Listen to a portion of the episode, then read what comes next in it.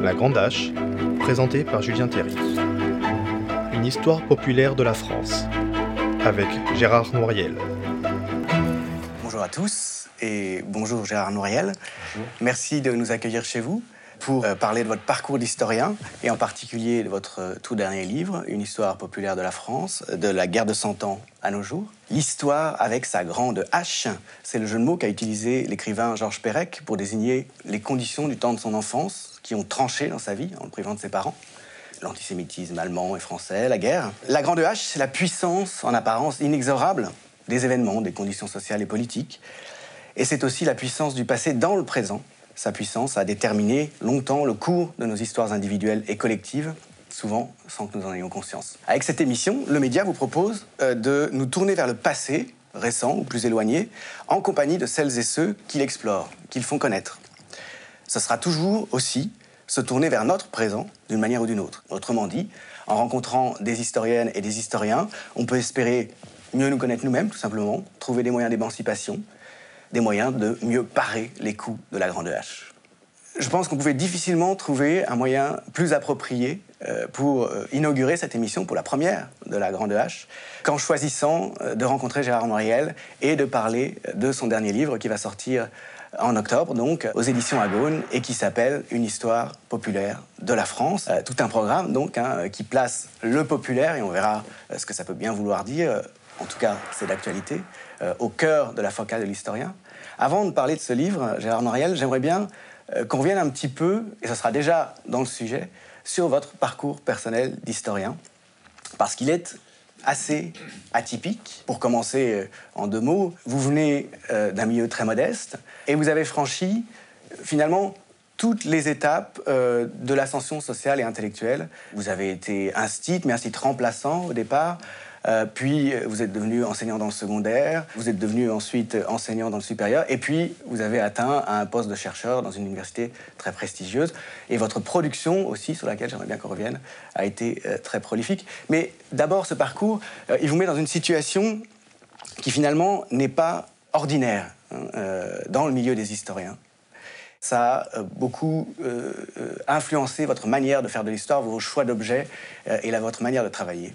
Oui, c'est ce que je dis un peu dans l'introduction de, ce livre, qui est un petit peu aussi une synthèse de, de 40 ans de recherche qui concerne une réflexion sur la question du populaire. Et effectivement, je crois qu'on est tous marqués par un petit peu son itinéraire, sa propre histoire, et que ça donne des points de vue sur euh, la grande histoire, disons, qui peuvent être différents. Et la démocratie, euh, c'est justement qu'une diversité de regards qui puisse se faire. Donc, euh, j'ai voulu, voilà, dans, dans, cet ouvrage et tout au long de mon parcours, rester fidèle à ma trajectoire, et, avec cette dimension que, sur laquelle Charles Péguy avait déjà insisté, c'est-à-dire cette difficulté de changer de milieu social. Donc, la culpabilité qu'on peut ressentir quand les autres membres de sa famille sont restés dans les classes populaires, l'impression d'être un privilégié, et que ça donne donc des contraintes, des obligations euh, euh, de sérieux ou de respect du public, euh, voilà, auxquelles j'ai tenté de rester fidèle jusqu'à maintenant. Alors, précisément, une des choses qui me frappe le plus depuis que je vous lis, c'est-à-dire depuis très longtemps, euh, c'est que vous faites partie de ces euh, historiens qui forment un groupe assez minoritaire désormais, qui n'ont absolument pas abandonné euh, le projet de décrire les modalités de la domination, les formes de domination, les situations sociales d'inégalité et leurs évolutions. Oui, c'est vrai que je définis effectivement le, le, populaire plutôt par rapport à une structure de domination que par rapport à un milieu social, par le fait. D'abord, je pense qu'il n'est pas illégitime de réfléchir sur ce que c'est que la France, sur ce que c'est que la nation française, sur ce que c'est que le peuple français. Il y a eu toute une tendance récente dans l'historiographie, j'allais dire critique, euh, mondialiste, qui apporte des choses, enfin je veux dire, je veux pas, mais qui a tendance à laisser tout ce marché-là ou tout ce champ-là à des historiens euh, réactionnaires. Donc euh, pour moi, non, c'est légitime d'aborder cette construction donc de, l'État national, du peuple français, mais comme une relation aussi de domination. Donc la relation de domination, je montre dans ce livre qu'elle euh, peut se définir, se décliner autour de plusieurs paradigmes selon les périodes dans lesquelles on se trouve. C'est-à-dire, c'est pas la même chose ancien régime, euh, au 19e siècle, aujourd'hui, etc. Et que même les luttes des classes populaires changent en fonction de, la domination qu'ils subissent. Donc c'est ça qui m'a motivé dans cette histoire euh, euh, multiséculaire, donc qui commence avec Jeanne d'Arc et qui finit avec Macron. On pourra peut-être en dire un petit mot tout à l'heure sur sa conception de l'histoire.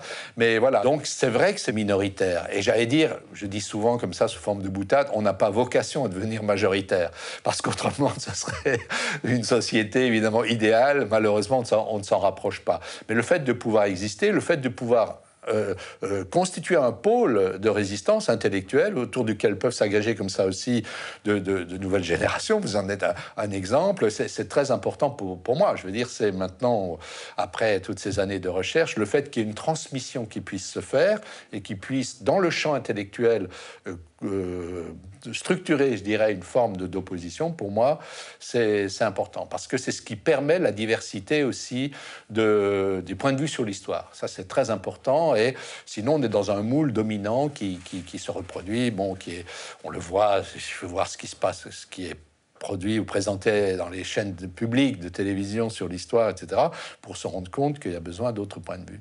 Alors, ça nous emmène déjà euh, finalement à votre livre euh, le plus récent, hein, à cette histoire populaire, et à l'approche que vous avez adoptée, que vous nous expliquez bien dans l'introduction, dans ce a de euh, plus spécifique.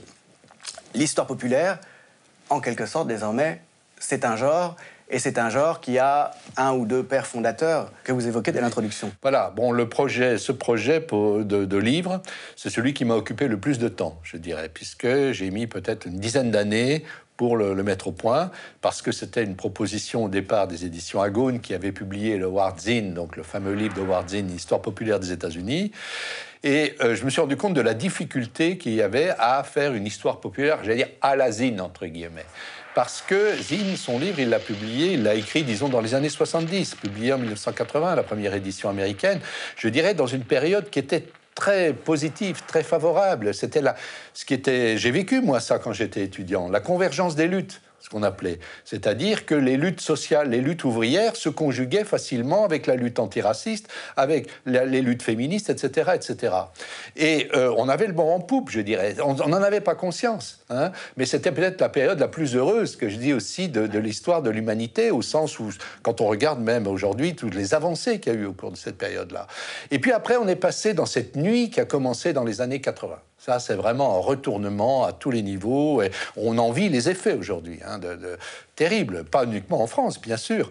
Donc, euh, moi, ce livre-là, je l'entamais, dans, je, l'ai écrit dans un contexte qui était plus du tout celui que Zinn avait, connu, lui. Et d'autre part, faut voir que grâce à Zinn et grâce à d'autres historiens comme lui, et historiennes comme lui, engagés, etc., toute une série de choses qui étaient inconnues ou cachées sur les, les formes de domination qu'avaient subies les minorités étaient désormais, je dis pas euh, complètement euh, dominantes dans le champ historiographique, mais existaient. Donc je ne pouvais pas refaire le coup de dire je vais vous apprendre des choses que personne n'a jamais dites, quoi, en gros. Zinn, d'ailleurs, n'était pas euh, le l'inventeur, l'inaugurateur de l'histoire d'en bas, puisque euh, c'était Edward Thompson, quelques, quelques années avant, qui avait inventé euh, l'histoire vue par le bas, une histoire sociale vue par le bas. Et justement, vous distinguez très bien votre projet, à la fois de celui de Howard Zinn et de celui de Thompson, en expliquant que vous ne vous focalisez pas uniquement par principe sur ce qu'il est convenu d'appeler euh, les classes populaires, mais sur une dynamique. Voilà, c'est ça. Dès le début, hein, euh, effectivement, Edward P. Thompson, ça a été une de mes grandes références, que mon premier livre portait sur l'histoire des, des, ouvriers dans la société française. Mais dès ce moment-là, effectivement, euh, Thompson, c'était vraiment une histoire anthropologique, on pourrait dire. Hein. C'était une interdisciplinarité qui utilisait l'anthropologie euh, pour l'histoire. Et puis qui place les groupes de paysans voilà. pour la première fois, hein, c'est 1963, oui, c'est ça, voilà, marquant, le premier ouvrage marquant de, Thompson, qui place ces, ces groupes populaires au centre de la focale, qui en fait un objet d'histoire, ce qui n'était pas jusque-là. Voilà. Donc ça a ouvert un champ immense, qui est toujours très productif. Euh, aujourd'hui, on appelle ça subaltern studies. Enfin, il y a des, les noms changent, mais souvent les choses. Et votre approche se distingue de celle des Elle se distingue parce qu'elle est, plus unifiante. Hein. Plus unifiante, et plus sociologique, je dirais. Donc moi, l'une de mes grandes références, c'est Norbert Elias. Hein. Donc euh, c'est pour ça que la question des relations euh, entre les, groupes sociaux, pour moi, était déterminante parce que même la définition du populaire est, influencé par le regard que portent les dominants. C'est cette dialectique qui lie les. Donc il y, a une dialectique, c'est ça dont j'ai voulu rendre compte. Parce qu'aujourd'hui même, c'est un enjeu majeur. Est-ce que je montre quand dans la, dans la conclusion, j'analyse la façon dont Emmanuel Macron utilise l'histoire pour justifier son libéralisme, il comprend rien à la réalité, à cette dialectique des, de domination et de résistance des classes populaires. Parce que pour lui, la France, c'est une classe moyenne. L'histoire de France se réduit à, à la classe moyenne, c'est-à-dire à son propre milieu social. Donc c'est aussi, là vous disiez tout à l'heure très justement, le rôle civique de l'histoire dans la dialectique entre le passé et le présent. Moi, ça m'a toujours animé. C'est-à-dire l'histoire, c'est pas un supplément d'âme, c'est une manière de, se comprendre soi-même dans une perspective, voilà, de, aussi de pouvoir, de, d'émancipation. C'est très important. Donc voilà, c'est aussi l'ambition de montrer que ces relations de pouvoir, eh bien, nous sommes toujours confrontés nous y sommes confrontés aujourd'hui et qu'elles ont une histoire qui nous marque profondément. En ça, on peut dire que vous êtes pleinement euh, en phase avec le projet de Zine, qui était d'agir sur la réalité sociale et politique par son histoire populaire des États-Unis, en mettant au premier plan ce qui n'était jamais mis en avant, ou presque jamais, de manière marginale seulement, dans les histoires euh, qui étaient disponibles à l'époque, hein, avant 1980, dans les histoires des États-Unis, en montrant la face cachée euh, du mythe américain, ultra positif, pour mettre en avant euh, les vaincus, ceux qui ont fait les frais euh, de cette histoire, des Amérindiens aux femmes, en passant par les syndicalistes, euh, ou encore, bien sûr, les Noirs américains. L'idée de Zine, la question que se posait Zine et qu'on trouve en permanence posée au fil de votre parcours, me semble-t-il, comme dans cette histoire, cette histoire est un peu une réponse à cette question, c'est comment est-ce que, en faisant de l'histoire, en étant donc, quoi qu'il en soit, malgré tout, quoi qu'on en ait, un intellectuel, on peut agir euh, euh, comment est-ce qu'on peut euh, aider, soutenir, provoquer de l'action? Autrement dit, hein, pour le dire clairement, ce livre d'histoire populaire, il vise aussi à une forme d'éducation populaire. Voilà, oui, oui, oui. je, dis souvent que la finalité civique de l'histoire, euh, c'est pas de dire aux citoyens ce qu'ils doivent faire. Ça, c'est la posture des intellectuels du gouvernement. On en a tous les jours qui viennent nous raconter ce qu'il faudrait qu'on fasse, des experts, etc. Mais moi, je dirais que c'est se rendre étranger à soi-même. J'aime beaucoup cette formule hein, euh, euh, parce que euh, moi-même, ça a été mon cas. C'est-à-dire l'émancipation, j'ai fait à la fois par la découverte de l'histoire, par la recherche, etc. Donc voilà, évidemment, ce que je voudrais, c'est transmettre ça, la chance que j'ai pu avoir, le transmettre à des jeunes, voilà, aujourd'hui, qui, peut-être sont en position de, rejet de l'éducation, de, de, la culture, etc., pour leur dire, oui, il n'y a pas que le foot et, le rap, hein, on peut aussi s'émanciper par d'autres moyens. Moi, au départ, j'avais pas plus de chance que n'importe qui, j'étais pas forcément meilleur élève que, d'autres, etc. C'est pas, c'est pas là que ça se joue. C'est dans la volonté, le désir, l'investissement. Et pour moi, ça a été extrêmement important. Et ce que je voudrais ajouter, c'est que euh, euh, dans cette version, j'allais dire l'ivresse de l'histoire populaire, nous l'avons complétée par une version euh, plus artistique d'éducation populaire, puisque j'ai fondé il y a une dizaine d'années une association d'éducation populaire qui s'appelle DAJA, D-A-J-A. On a un site, il suffit de taper DAJA, on trouvera tout ce qu'on fait. Et par exemple, le, film chocolat, au départ, c'était l'une de nos un spectacle qu'on avait fait. C'est une adaptation, le film, de notre spectacle, parce que c'est nous qui avons redécouvert le clown chocolat. Et donc, je, circule dans toute la France, dans les, centres sociaux, dans les médiathèques, sur beaucoup dans les écoles, euh, avec ce qu'on appelle des conférences gesticulées, c'est-à-dire une forme aussi plus ludique d'intervention pour faire passer du contenu, mais sous des formats qui ne soient pas euh, euh livresques, parce que souvent pour les, les, jeunes qui sont en difficulté euh, ou en rupture avec l'école, eh bien la forme livresque ou la forme de la conférence les rebute. Donc voilà, il y, a une dimension qui est extrêmement importante sur laquelle je sais vous travaillez également, c'est-à-dire trouver aussi des langages qui puissent permettre ce travail, euh, donner le goût de la, de, connaissance, le désir d'écrire soi-même, de faire soi-même. Ça, c'est très important. Donc c'est à tout ça aussi que j'essaye de répondre. Alors ça nous renvoie à une des étapes les plus récentes hein, de votre parcours, qui est cette recherche autour euh, du clown chocolat. Hein. Euh, le livre qui est paru en 2012 qui est le fruit d'un travail d'archives, hein, s'appelle, a pour sous-titre pardon, l'histoire oubliée du premier artiste noir de la scène française. Euh, vous faisiez allusion euh, à l'instant à ces représentations théâtrales donc, hein, euh, que vous avez organisées à partir d'une pièce que vous avez coécrite. Hein. Voilà, alors ça c'est la version grand public justement. Vous voyez, Omar Sy en, couverture parce que c'était lui l'acteur du film, hein, et euh, où je me suis, euh, voilà, j'ai testé aussi une forme d'écriture un peu différente qui se rapproche de la littérature.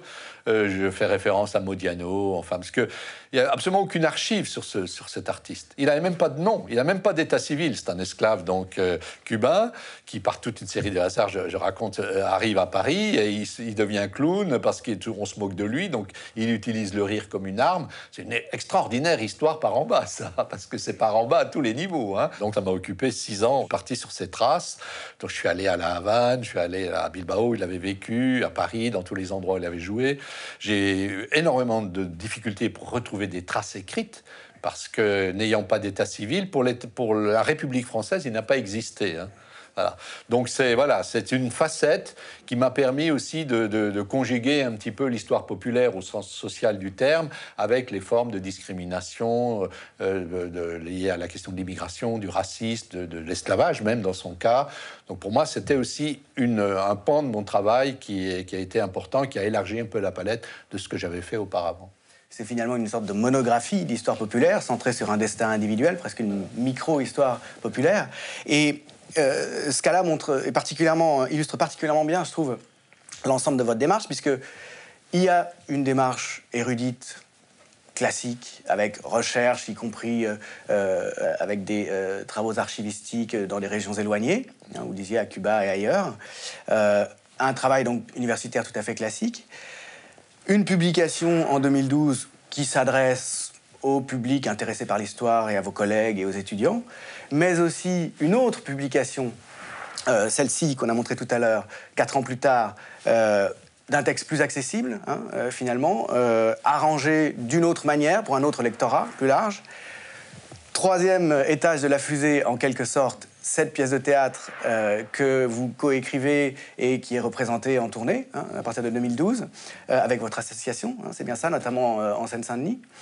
et puis, dernière étape, c'est aussi une montée vers les masses en quelque sorte, en termes de diffusion. Il y a le film de Roche Dizem qui est tiré de cette pièce de théâtre avec Omar Sy qui est paru donc euh, en 2016 et qui lui euh, a trouvé un public de, 400 000 euh, et 2 millions. 2 millions, pardon, 2 millions. pardon, 2 millions de spectateurs. Puis sans parler des diffusions télé, etc.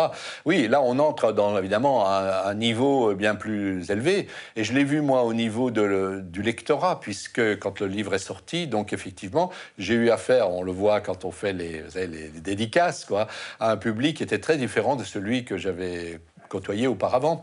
On voit les effets là du cinéma dans, la dimension supérieure du populaire, mais évidemment, il y a aussi des contreparties. Hein. Je trouve que ce serait intéressant d'analyser ça plus en détail. Je vais le faire peut-être dans un travail, c'est-à-dire que pour qu'un film ait une audience populaire au sens, à dire, commercial du terme, hein, bon, il y a un certain nombre de sacrifices, y compris sur le fond. Le producteur m'a associé, disons, de loin en loin à l'écriture du scénario.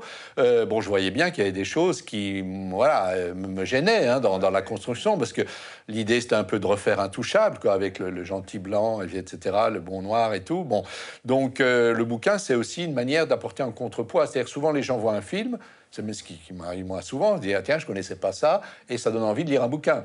Il y, a un lien entre les deux, évidemment. Et donc, ça a été dans cette perspective-là euh, que j'ai écrit, en me disant attention, là, je touche un public qui, sans doute, peut-être n'a jamais lu aucun bouquin d'histoire. Donc, il faut soit construit comme une enquête euh, policière.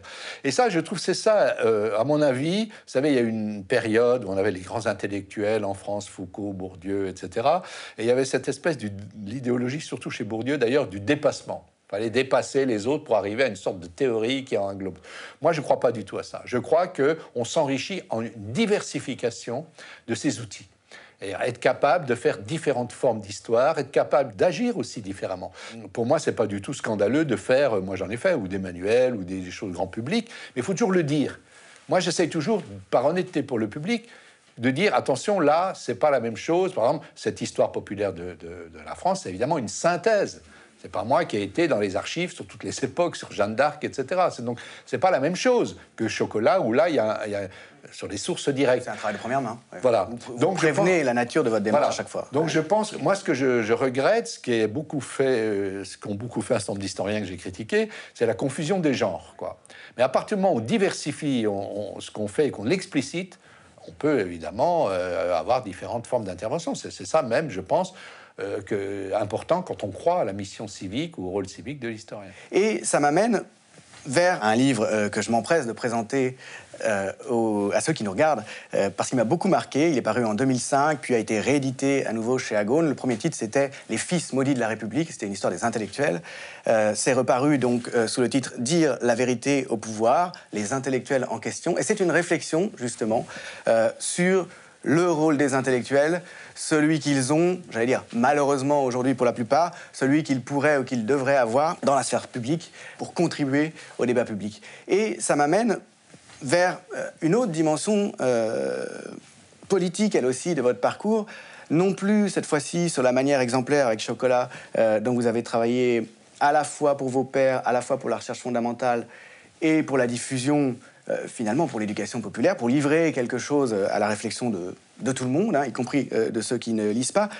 Un aspect plus polémique, justement, de votre parcours, puisque vous êtes aussi intervenu à plusieurs reprises dans le grand débat politique, notamment lorsqu'en 2007, deux ans après la publication de ce livre qui était déjà une manière d'intervenir euh, sur la scène politique des intellectuels, en 2007, vous démissionnez euh, du Conseil scientifique de la Cité nationale de l'histoire de l'immigration, euh, qui s'était donné pour caution, naturellement, euh, un certain nombre d'historiens dont vous faisiez partie, en tant que spécialiste de très longue date, justement. J'avais contribué à fonder, hein, de l'immigration en France. précédentes, dans le comité de préfiguration avec Jacques Toubon, etc. Donc voilà, il y avait un fort investissement autour de ce projet, oui, oui. oui.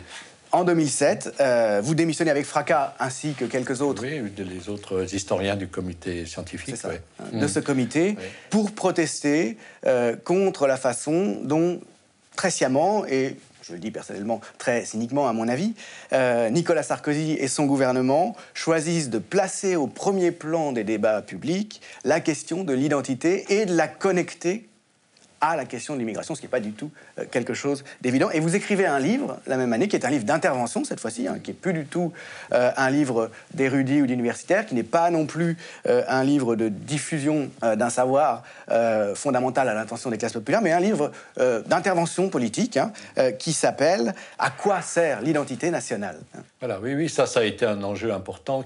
C'est la période aussi où on a fondé avec Michel Rio-Sarcé, Nicolas Offenstadt, le, le comité de vigilance face aux usages de l'histoire. Donc ça, pour moi, c'était effectivement important, mais sans quand même, voyez, les limites que je me donne, c'est que j'interviens dans le champ politique sur des questions que je connais, sur lesquelles j'ai travaillé. Voilà, je, je, voilà, je ne parle pas de tout. Quoi. Vous pas un toutologue. Voilà, voilà, voilà, voilà c'est ça. Parce que les journalistes nous poussent toujours à. Alors moi, c'est vrai que étant spécialiste d'histoire de l'immigration, je peux vous dire qu'il y a une période, il se passait pas une semaine sans que j'ai un journaliste qui m'appelle pour que je commente la dernière phrase de Sarkozy, de Valls, de machin, etc. Ce qui est une forme de mépris pour notre travail. On a une autonomie, je vais dire. Bon, donc je résiste à ça. Mais donc sur ce champ-là, évidemment, je me suis senti le droit d'intervenir parce que depuis longtemps, j'avais travaillé sur ces questions de construction de la nation et tout. Et donc voilà, donc ce, livre était effectivement une forme d'intervention dans le débat public, euh, parce qu'on voyait bien les usages qui n'étaient pas nouveaux. Je montre aussi que je, Barès avait déjà fait ça, etc., que l'utilisation de, l'identité nationale pour euh, voilà, euh, essayer de faire du consensus et masquer les, les, formes de domination qui existent dans la société. Donc ça, c'était un truc assez classique. Donc j'ai essayé de le démonter. En même temps qu'on a créé cette collection chez Agone, pour aussi publier des ouvrages du CVEH, enfin avoir une forme d'intervention publique.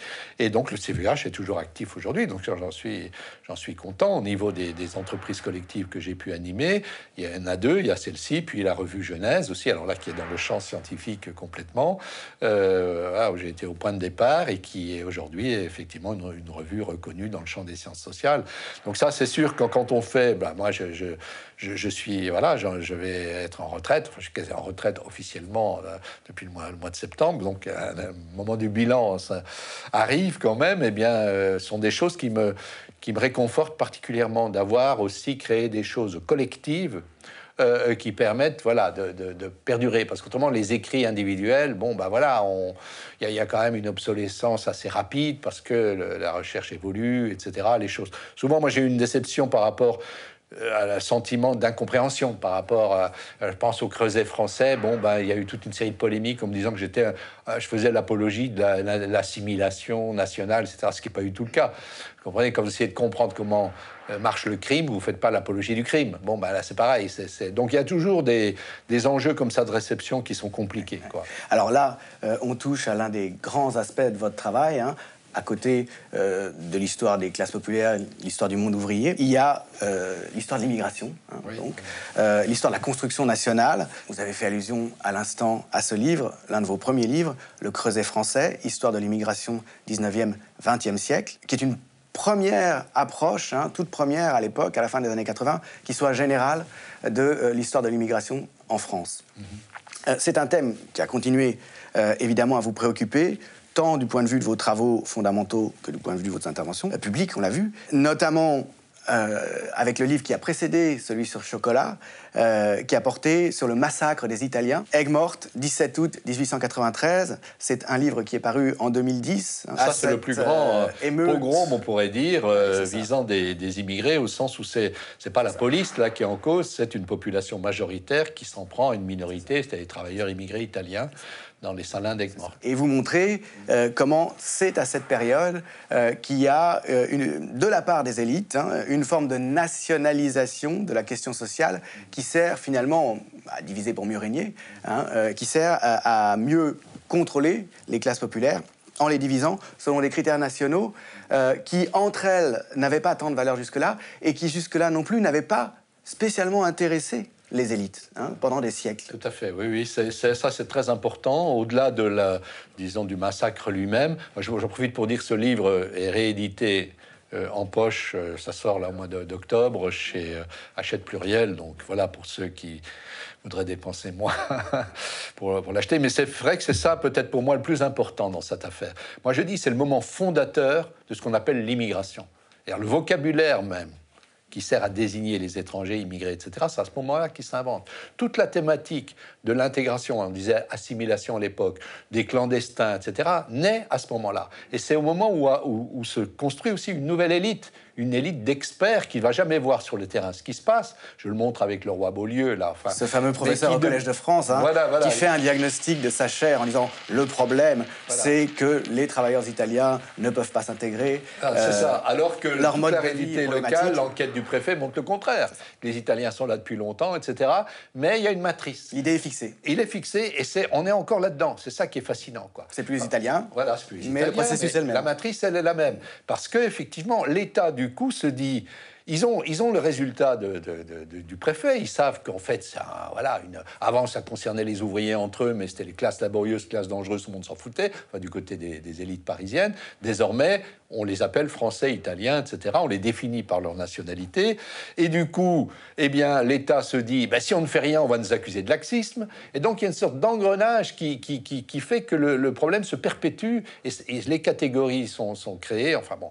Et les intéressés eux-mêmes, éventuellement, investissent ces catégories euh, c'est ça, pour leur propre pervers. interne. Ils finissent par redéfinir leur propre identité. Et là, on est au cœur de mon projet d'histoire populaire, c'est ce que je veux dire. Je sais bien. Et c'est pour ça que. La dialectique de, domination, comment les dominés finissent par intérioriser les représentations construire les dominants, c'est un exemple fascinant.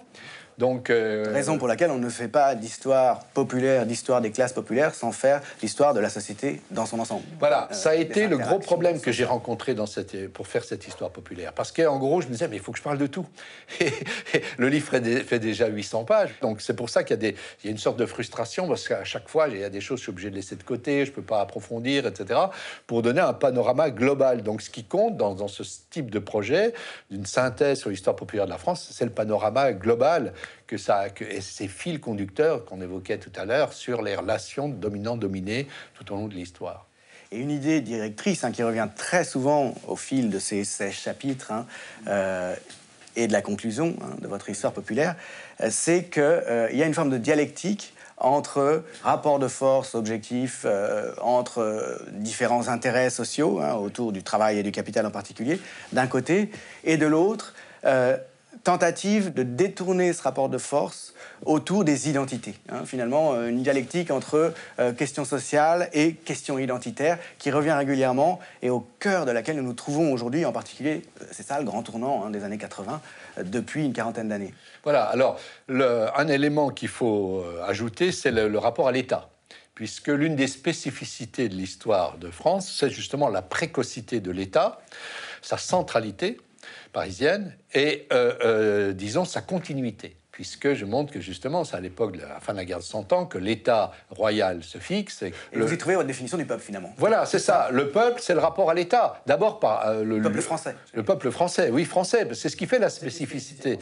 Et euh, le rapport à l'impôt, la question de l'impôt, je montre comment, à, travers les siècles, c'est une question qui motive les luttes, mais qui crée aussi des tensions au sein des élites, hein, parce qu'il y a des contradictions euh, entre elles, effectivement.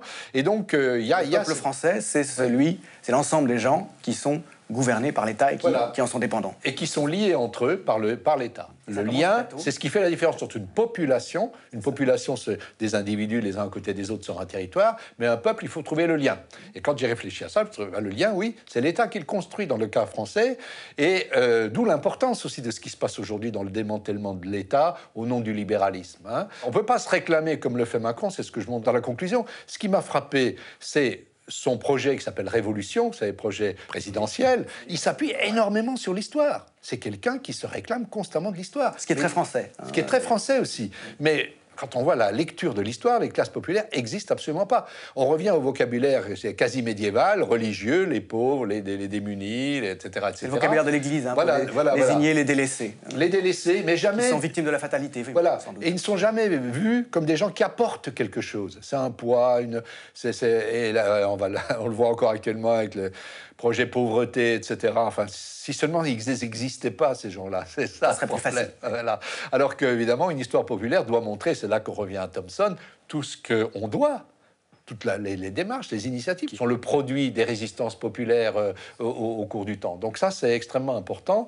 Et effectivement, l'autre point que vous avez abordé qui est très important pour moi, je dis que cette histoire populaire, c'est une, une, histoire euh, euh, qui a pour finalité de désidentifier Hein. y compris d'ailleurs les identités sociales. Pour moi, l'émancipation, c'est la capacité de prendre une distance par rapport à son identité collective ou ses identités collectives. soi-même. Voilà. Donc ça, ça vaut évidemment beaucoup aujourd'hui par rapport aux enjeux identitaires autour de la question raciale, etc. Mais je ma déconstruction, elle ne vaut pas que d'un côté elle vaut des deux côtés. C'est aussi pour ça que parfois j'ai des difficultés avec les porte-paroles des causes, euh, voilà, qu'elles soient féministes ou, euh, ou euh, multiculturalistes, etc. Mais parce que je leur dis attention, je, c'est pas une critique, c'est une analyse. Hein. et je pense qu'on est plus lucide dans son action politique quand on a justement des moyens de, de, de, connaissances qui viennent donc de la recherche.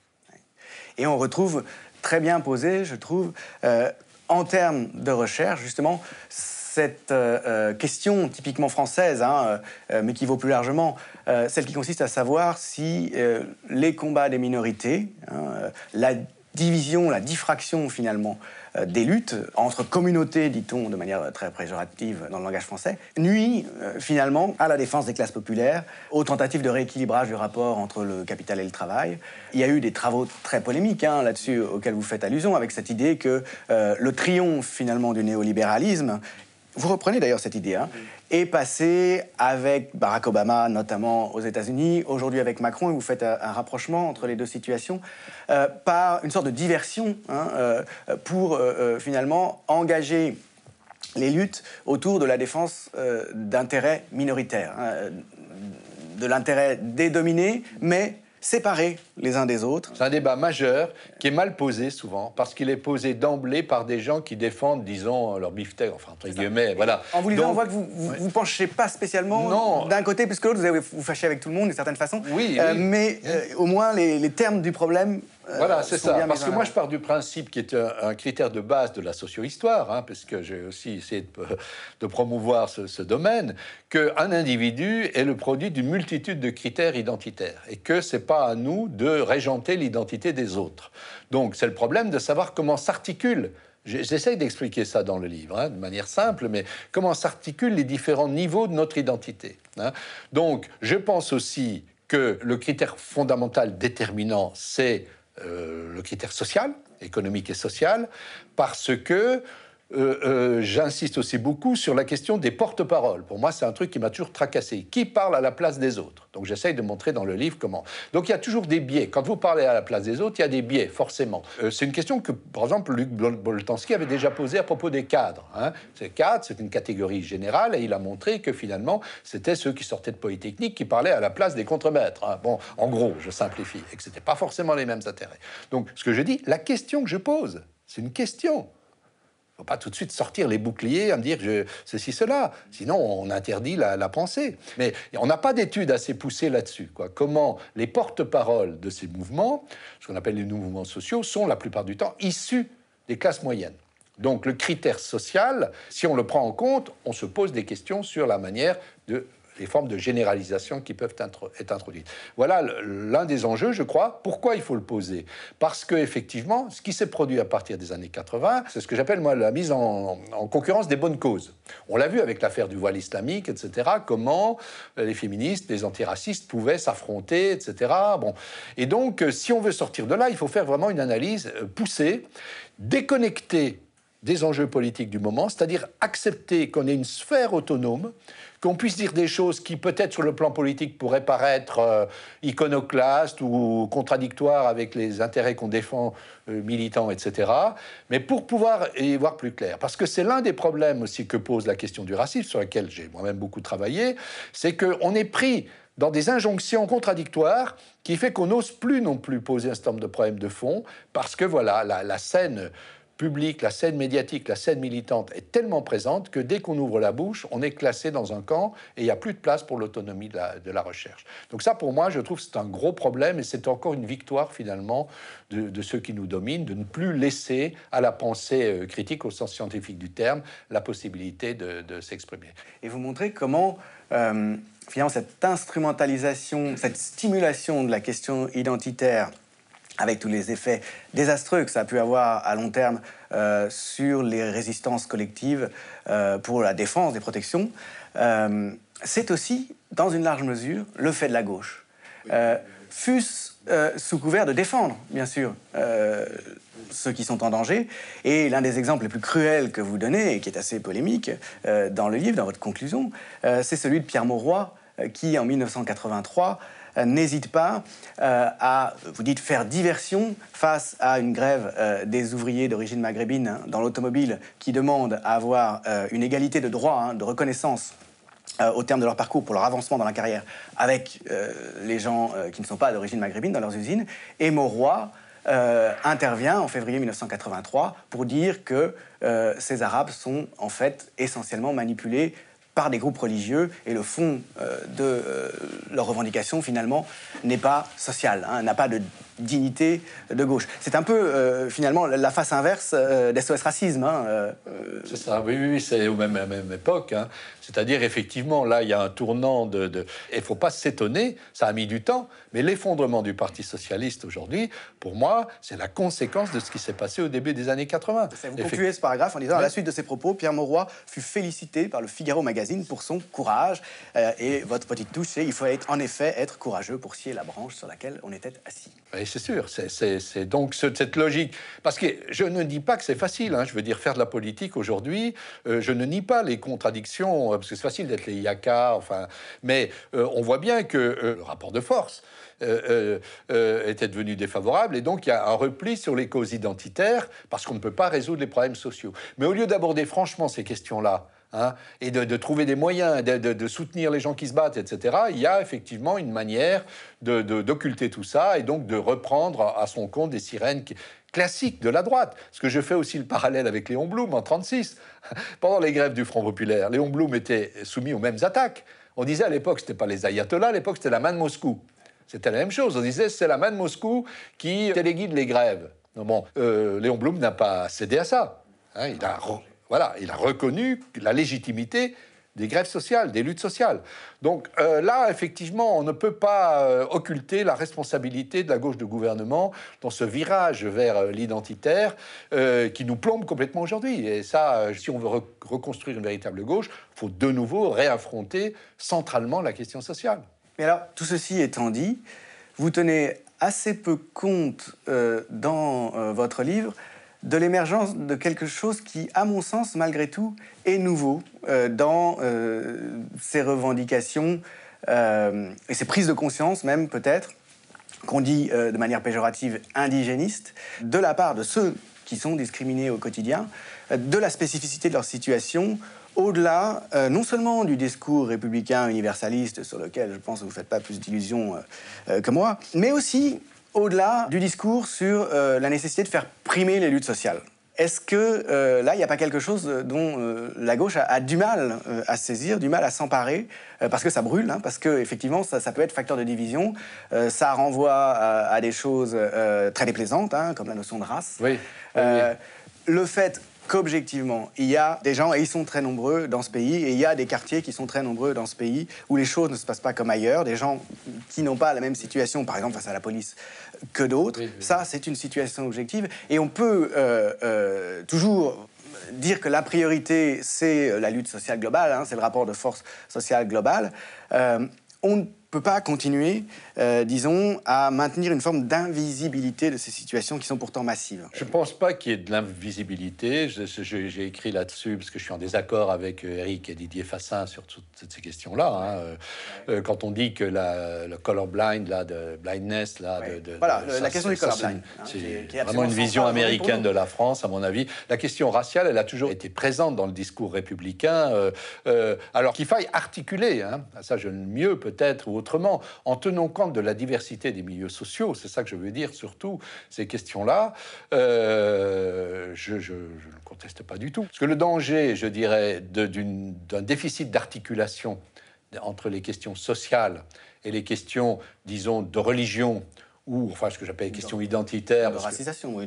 oui, j'aime pas ce mot-là. Euh, euh, voilà, donc je ne dirais pas ça, parce que ce que j'essaie d'expliquer aussi dans ce livre, c'est comment la construction sociale de ce mot race, de, passage couleur de peau, etc. Enfin bon, donc c'est des mots pièges quand même, hein, je trouve. Mais justement, est-ce que dans le langage, et vous montrez à maintes reprises hein, qu'il euh, y a un investissement du langage par des catégories euh, qui se durcissent et qui deviennent la réalité, euh, vous le montrez par exemple, je trouve, d'une manière tout à fait frappante quand vous parlez des Gaulois au tout début de votre histoire populaire. Vous dites les Gaulois ne se sont jamais appelés eux-mêmes les Gaulois, et entre eux ils s'appelaient les Celtes. Ils ont été appelés Gaulois par, leurs conquérants, mmh, par Jules César. Et vous dites c'est une logique d'imposition des catégories de la colonisation dans le langage. D'accord. Oui, oui. justement. alors justement, le développement du concept de racisation, qui est très récent hein, dans, dans, le débat politique français, qui doit avoir une dizaine d'années. Bien sûr, il, heurte hein, les traditions nationales, mais il a quand même cet avantage euh, de transférer euh, euh, la question de cette discrimination objective qui ne touche qu'une partie de la population vers un concept qui dit clairement qu'il s'agit de construction sociale, c'est-à-dire qu'on n'est pas d'une certaine race, on est assigné à une pseudo-race, c'est-à-dire qu'on est racisé. Pour vous, c'est un type de catégorie euh, qui n'est pas recevable et qui n'est pas opératoire ou qui est dangereux? Je crois qu'on veut rester dans un format d'émission euh, populaire, donc je, je, veux, préfère pas. Ça nous amènerait dans des choses très trop compliquées, développées. Peut-être qu'un jour on pourra refaire une émission euh, centralement là-dessus et on pourra mettre tout ça à plat, hein, parce que ça pose toute une série de questions, euh, voilà, d'ordre sociologique, euh, euh, sur le fonctionnement de la domination, sur quels sont les critères que les individus finalement intègrent et comment ils s'en servent aussi pour les retourner. Qu'est-ce que ça veut dire Bon, donc c'est très compliqué au fond si on veut prendre une distance par rapport à la structuration politique. Hein. C'est ça que j'essaye de faire. pas, de dire ce qu'il faudrait faire, euh, euh, si les, Noirs doivent se, former un parti ou pas, je m'en fiche à la limite. Hein. Donc c'est des choses voilà, très compliquées. Et ce que, que je déplore chez ceux que j'appelle les intellectuels critiques, toute cette mouvance qui a quand même beaucoup qui s'est beaucoup développée, qui tient des blogs, etc., etc., c'est leur faible capacité à l'autocritique. C'est-à-dire, on est dans une situation, c'est quand même, quand même qui est terrible.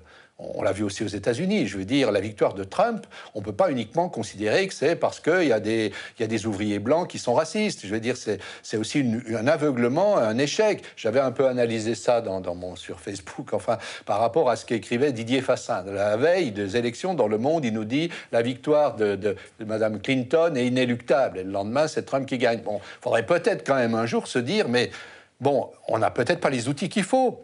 Peut-être qu'on s'est trompé aussi, mais jamais on ne voit ça. Alors moi, ça a toujours été un peu ma démarche. Si j'ai commencé à faire du théâtre, si j'ai travaillé avec des artistes, si j'ai fondé cette association, c'est parce que je me disais ce que j'ai fait jusqu'ici n'a pas fonctionné.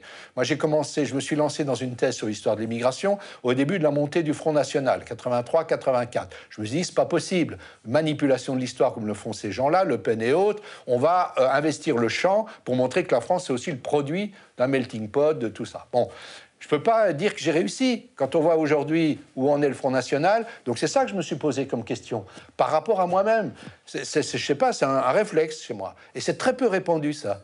La, plupart des gens, quel que soit leur bord, quel que soit leur statut, vont commencer à avoir la responsabilité chez les autres. Donc on manque d'un espace sans se flageller, sans aller donner raison à l'adversaire, en se disant peut-être, voilà, c'est ça surtout qui me pose problème c'est que les gens sont dans des routines où on verra les, les, Finkelkraut s'opposer au, à l'autre bord et se renvoyer la balle avec indigènes de la République d'un côté, et on se dit mais où est la place de la véritable réflexion là-dedans quoi?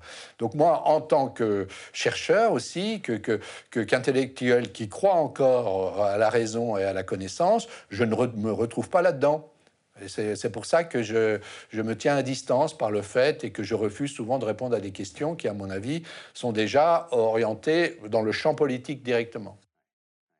D'accord. Alors, votre conclusion s'appelle De quel avenir Emmanuel Macron est-il le nom?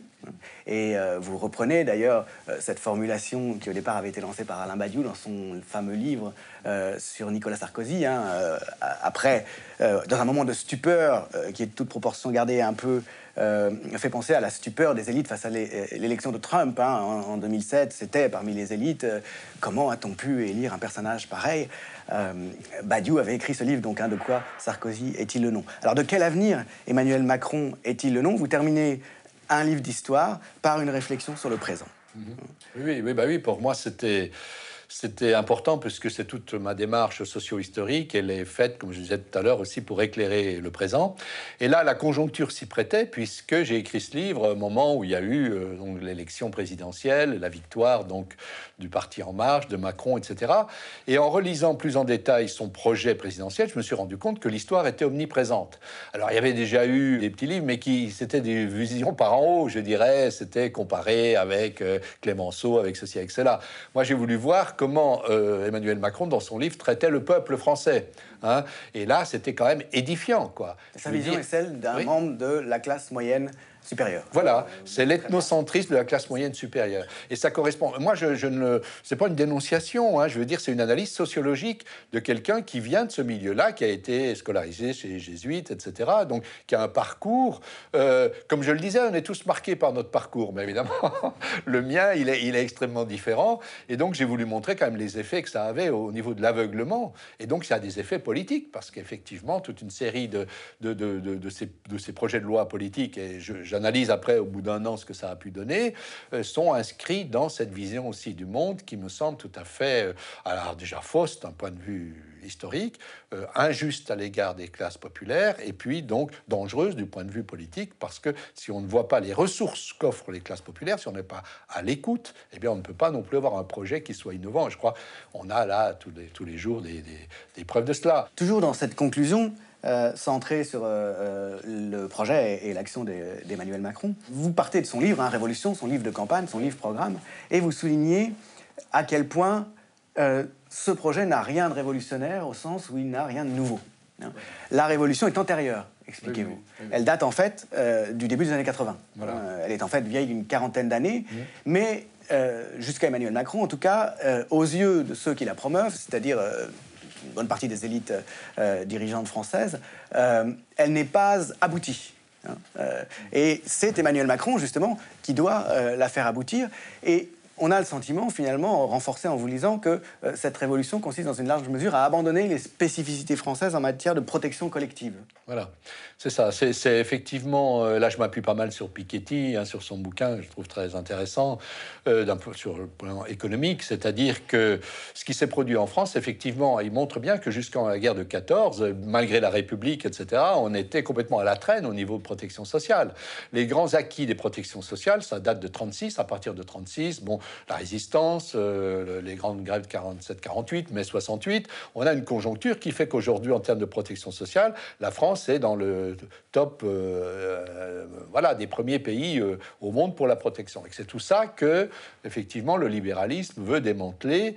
Et ce qui, Macron étant voilà, celui qui doit aboutir à ce que les autres n'ont pas réussi à faire à cause des résistances qui perduraient. Ça, c'est vécu comme une anomalie française oui, hein, oui, par une partie des élites depuis les années 80. D'archaïsme, c'est ce mot qu'on retrouve constamment. Mais ce que je montre, c'est que on le trouve déjà, ce mot d'archaïsme, on le trouve déjà, c'est euh, Michel Chevalier, par exemple. Euh, voilà, l'éminence grise du libéralisme à l'époque de Napoléon III mot pour mot, ou bien le roi Beaulieu, par exemple, euh, à la fin 19e. On a des fois des phrases, mot pour mot, on les retrouve aujourd'hui. Donc nous faire croire que ce projet libéral serait nouveau, c'est absolument faux. C'est absolument faux d'un point de vue historique. Hein. Que ce soit la gauche euh, dans les années 80 ou que ce soit Sarkozy, etc., ils essayaient toujours de faire passer leur libéralisme en, mettant l'accent sur l'identitaire. D'ailleurs, la meilleure preuve, c'est que la période où il y a eu le plus de privatisation des, euh, entreprises publiques en France, c'est euh, lorsque Chirac a été Premier ministre entre 86 et 88. Et c'est le grand moment du débat, premier grand moment du débat sur l'identité nationale, avec la commission sur les naturalisations, etc. etc. On a misé la galerie sur ce truc complètement débile qui a abouti à rien. Et pendant ce temps-là, on faisait passer des, des, trucs de fond euh, pour libéraliser donc le marché. Et ça, c'est une technique qui s'est systématisée. Qui s'est systématisée. Mais Macron a voulu rompre avec ça. Parce que Macron dit dans son projet, oui, j'assume mon projet libéral et euh, euh, euh, je ne veux pas mettre masquer ça par un discours identitaire.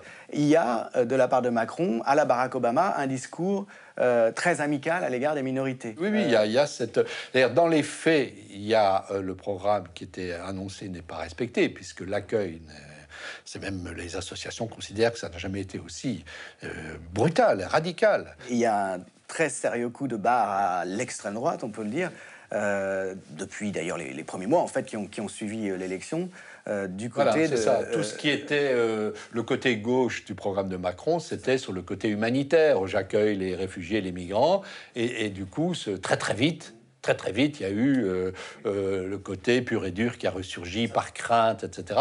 Et du coup, on a un programme de droite euh, où il n'y a plus rien qui puisse ressembler à ce que qu'on appelait la gauche.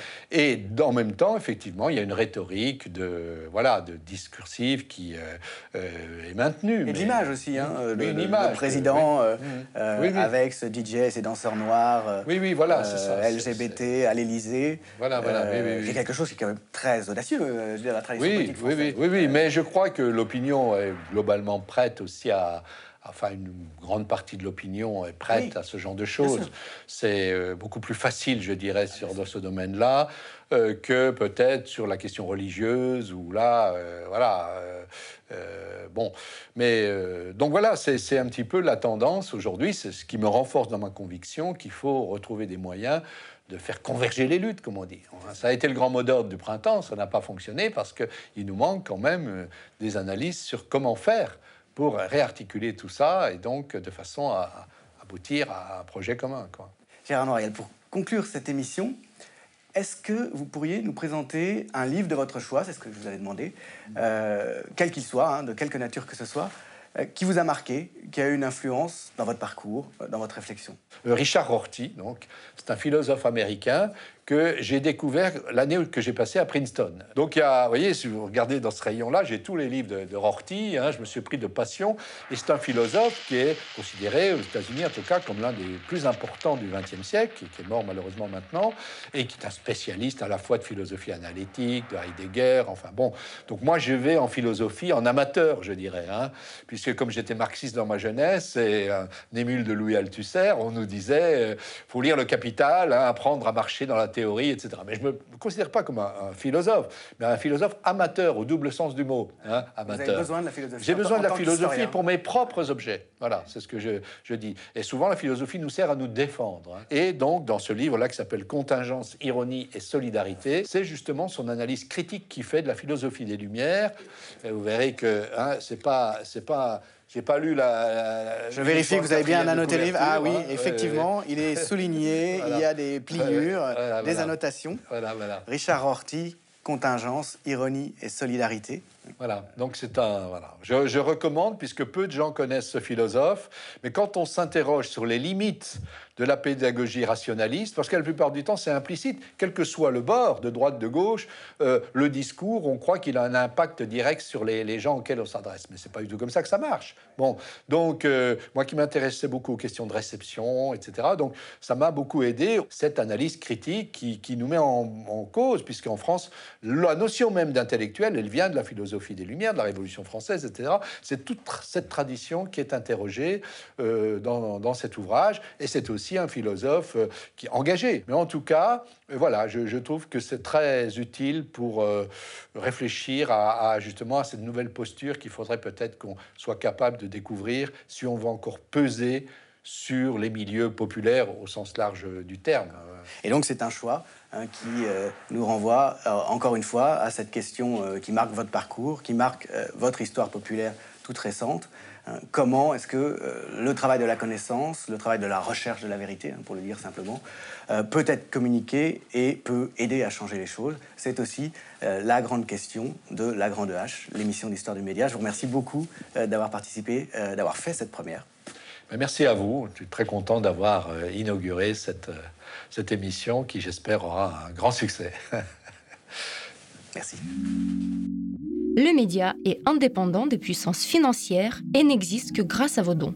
Soutenez-nous sur lemediatv.fr. Et pour ne rien rater de nos contenus, abonnez-vous à nos podcasts.